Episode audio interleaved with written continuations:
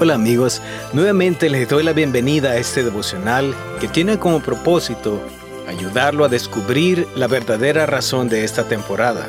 Faltan cuatro días para la Navidad.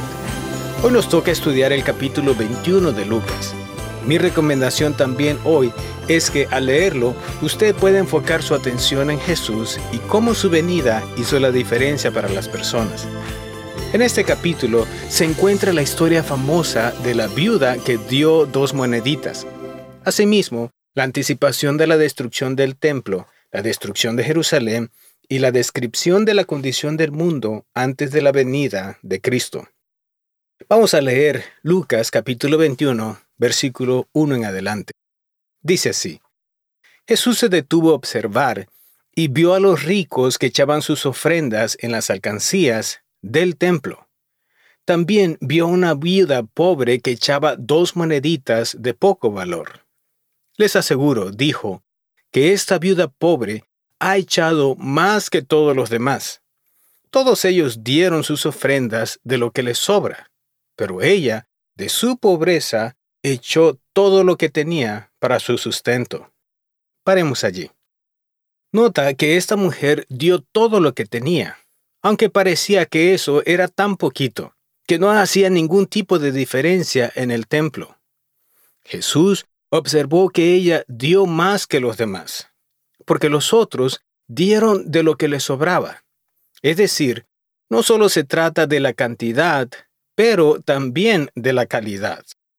Hay un punto que me llama mucho la atención. Dice este pasaje que la viuda dio todo lo que tenía de su sustento. El sustento de esta mujer en ese momento eran dos moneditas de poco valor, lo cual me enseña que ella ya prácticamente no tenía nada para su sustento. Es como hoy tú y yo tuviéramos dos moneditas para dar, y que a pesar de eso es todo nuestro sustento.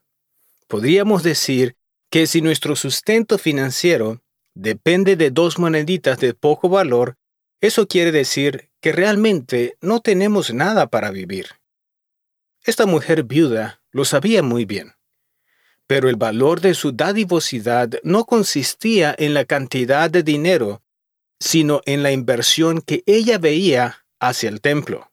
Repito, esta mujer viuda lo sabía muy bien pero el valor de su dadivosidad no consistía en la cantidad de dinero, sino en la inversión que ella veía hacia el templo. Sigamos leyendo. Versículo 5. Algunos de los discípulos comentaban acerca del templo, de cómo estaba adornado con hermosas piedras y ofrendas dedicadas a Dios. Pero Jesús les dijo, En cuanto a todo esto que ven ustedes, llegará el día en que no quedará piedra sobre piedra todo será derribado. Al escuchar esto, viene a mi mente algunas preguntas que creo que son importantes y que los discípulos de Jesús tenían que haber hecho. Primeramente, ¿por qué elogió Jesús la ofrenda de la viuda sabiendo bien que el templo iba a ser derribado? Si Jesús predijo que el templo iba a ser derribado, ¿por qué entonces los discípulos no hicieron la pregunta? ¿Qué caso tiene dar ofrendas para algo que va a ser destruido pronto? Es como dar una ofrenda e invertirlo en un edificio que eventualmente será demolido. ¿Hay propósito en hacer esa clase de ofrendas? ¿O será que hay un mensaje que debemos valorar en esta historia? Sin embargo, esta fue la pregunta que hicieron los discípulos. Versículo 7. Dice así. Maestro, le preguntaron, ¿Cuándo sucederá eso? ¿Y cuál será la señal de que está pronto de suceder? Al parecer, los discípulos no cuestionaron si había algún valor todavía en invertir en el templo. Para ellos, eso no representaba ningún tipo de problema o mala inversión. Más bien, ellos quisieron enfocarse en saber más información de lo que Jesús les acababa de decir. Veamos el versículo 8. Dice así, Tengan cuidado, no se dejen engañar, les advirtió Jesús. Vendrán muchos que usando mi nombre dirán, yo soy, y el tiempo está cerca. No lo sigan ustedes. Cuando sepan de guerras y de revoluciones, no se asusten. Es necesario que esto suceda primero, pero el fin no vendrá enseguida. Se levantará nación contra nación y reino contra reino, continuó. Habrá grandes terremotos, hambres y epidemias por todas partes, cosas espantosas y grandes señales en el cielo. Pero antes de todo esto, echarán mano de ustedes y los perseguirán. Los entregarán en las sinagogas y en las cárceles y por causa de mi nombre los llevarán ante reyes y gobernadores. Vamos a parar allí. Hay una verdad importante que todos debemos recordar respecto a los malos tiempos, y es esta. Los malos tiempos proveen oportunidades para testificar. Repito, los malos tiempos proveen oportunidades para testificar. Y esto es lo que les iba a proveer esos malos tiempos. Dice el versículo 13. Así tendrán ustedes la oportunidad de dar testimonio ante ellos. Pero tengan en cuenta que no hay por qué preparar una defensa de antemano, pues yo mismo les daré tal elocuencia y sabiduría para responder, que ningún adversario podrá resistirles ni contradecirles. Nuevamente, Jesús les dice qué es lo que iba a suceder dentro de las cosas malas. Versículo 16. Ustedes serán traicionados aún por sus padres, hermanos, parientes y amigos, y a algunos de ustedes se les dará muerte. Todo el mundo los odiará por causa de mi nombre. Y nuevamente, amigo, recuerda, los malos tiempos proveen oportunidades. Dice el versículo 18, pero no se perderá ni un solo cabello de su cabeza. Si se mantienen firmes, se salvarán. Después de esto, Jesús procede a darle señales de la destrucción de Jerusalén, pero también señales en fenómenos naturales y en la situación de los seres humanos. Mira lo que dice el versículo 25. Habrá señales en el sol, la luna y las estrellas. En la tierra, las naciones estarán angustiadas y perplejas por el bramido y la agitación del mar. Se desmayarán de temor los hombres, temerosos por lo que va a suceder en el mundo porque los cuerpos celestes serán sacudidos. Entonces verán al Hijo del Hombre venir en una nube con poder y gran gloria. Versículo 28.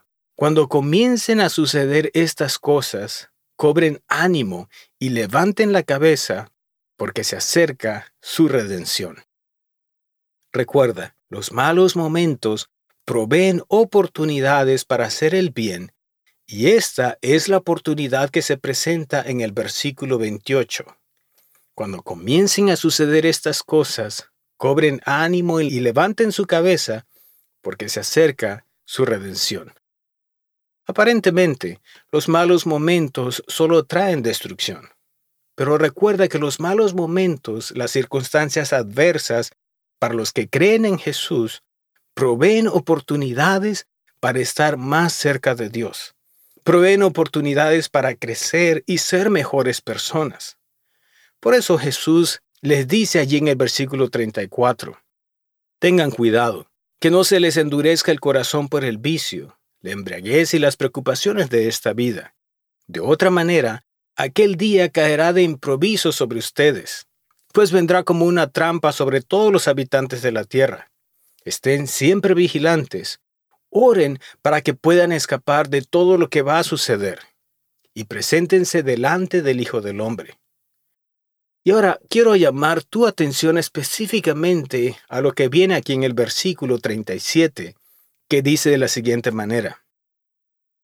De día, Jesús enseñaba en el templo, pero salía a pasar la noche en el monte llamado Los Olivos, y toda la gente madrugaba para ir al templo a oírlo.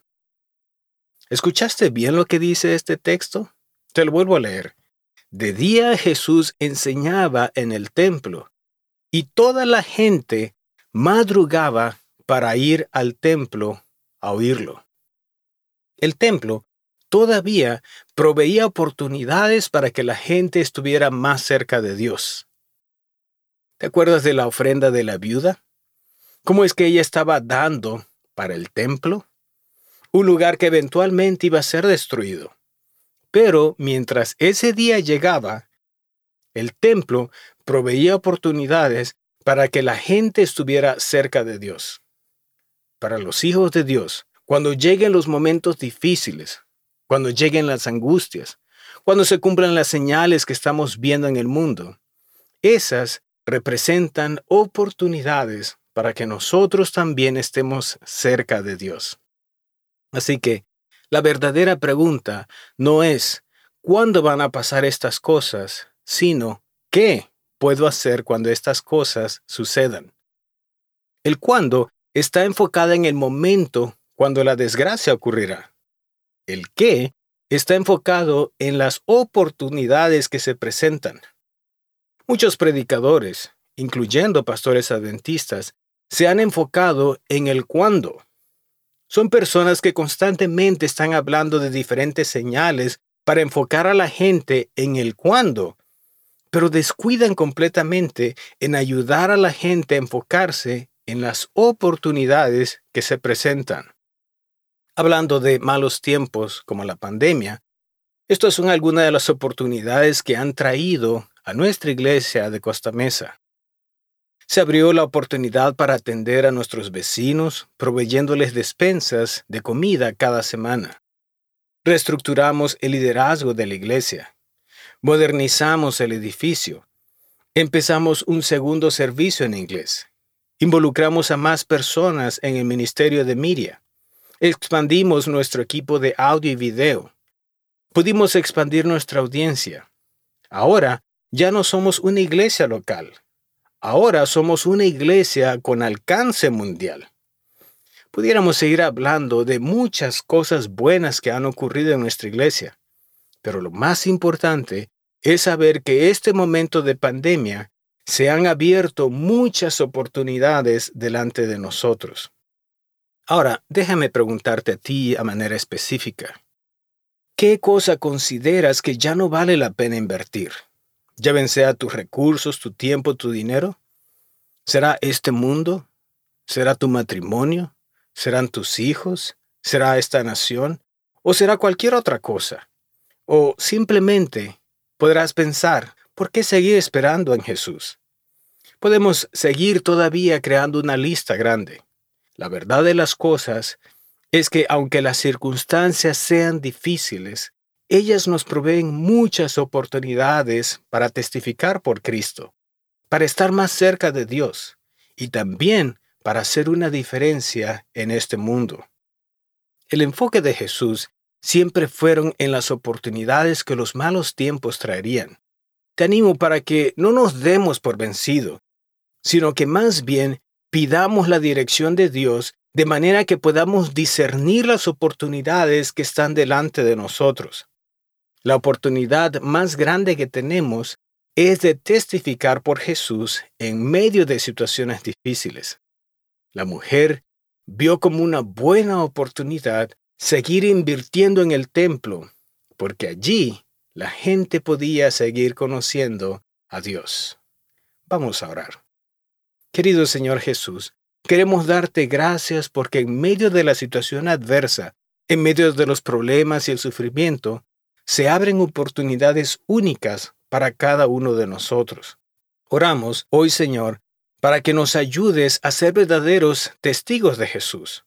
Oramos para que tu Espíritu Santo nos dé el discernimiento que necesitamos de manera que podamos ver y aprovechar lo que se presenta delante de nosotros.